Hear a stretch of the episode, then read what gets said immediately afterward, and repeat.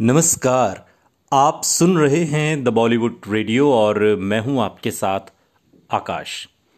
दोस्तों, आज के इस पॉडकास्ट में बात होगी आशा पारेख और राजेश खन्ना की।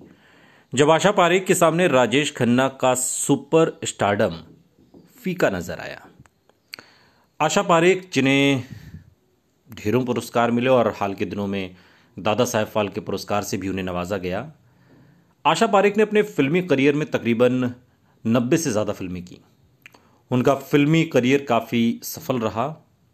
एक से बढ़कर एक सुपर डुपर हिट फ़िल्में आशा पारेख की झोली में हैं। आशा पारेख ने कई हिट फ़िल्में दी थीं, जिनकी वजह से उन्हें हिट गर्ल भी कहा जाता था। आशा पारेख से जुड़ी आज जो बात इस पॉडकास्ट में हम आपको बताने वाले हैं, शायद आप उस बात से अभी तक अनजान हों। राजेश खन्ना को लोग कितना चाहते थे और उनकी फ़िल्में कितनी हिट होती थी, इससे तो हम सभी वाकिफ़ हैं। हम सब जानते हैं कि आशा पारेख के पीछे लड़कियाँ दीवानी थीं। डायरेक्टर, प्रोड्यूसर्स उनके घर के बाहर लाइन लगाकर खड़े रहते थे और काका हर हिट फ़िल्म के बाद अपनी फ़ीस को बढ़ा देते थे। और इस बढ़ी हुई फ़ीस के बावजूद भी प्रोड्यूसर्स राजेश खन्ना को लेने के लिए कतार में खड़े रहते थे। लेकिन आपको इस बात से हैरानी होगी कि आशा पारेख के आगे राजेश खन्ना का स्टारडम थोड़ा फीका था। आशा पारेख के स्टारडम से जुड़ा एक बेहद दिलचस्प किस्सा, और किस्सा है सुपरस्टार राजेश खन्ना से जुड़ा हुआ। राजेश खन्ना ने वो दिन भी देखे जब उनसे ज़्यादा पूछ उनके साथ काम करने वाली एक्ट्रेस की होती थी। हम बात आशा पारेख की कर रहे हैं, और ये बात है फ़िल्म बहारों के सपने की शूटिंग के दौरान की। ब्रेक का वक्त था और उस वक्त कोई सीन शूट नहीं हो रहा था। फ़िल्म में आशा पारेख उनकी एक्ट्रेस थी, काका की।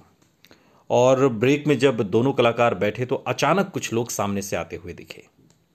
राजेश खन्ना को लगा कि ये भीड़ उनका ऑटोग्राफ लेने के लिए आ रही है, लेकिन उन्हें तब बहुत बड़ा झटका लगा जब सामने से आते लोग उनकी तरफ़ नहीं, बल्कि आशा पारेख की तरफ़ बढ़ते चले गए। भीड़ ने सबसे पहले आशा पारेख का ऑटोग्राफ लिया। हालाँकि इस भीड़ में कुछ लड़कियों ने बाद में राजेश खन्ना का भी ऑटोग्राफ लिया लेकिन एक बार तो इस बात का एहसास ये भीड़ करा गई थी कि आशा पारेख का जलवा राजेश खन्ना के तिलिस्म के आगे बहुत आगे जा, जाता है और इसका एहसास उस घड़ी राजेश खन्ना को भी हुआ था। ये फ़िल्म थी बहारों के सपने ब्रेक के दौरान का वक्त था जब भीड़ ने राजेश खन्ना को ओवरलैप करते हुए, नज़रअंदाज करते हुए या यूँ कहिए, आशा पारेख की तरफ़ मुड़ चली और उनका ऑटोग्राफ लेने लगी। हालाँकि बाद में कुछ लड़कियों ने राजेश खन्ना के भी ऑटोग्राफ लिए थे।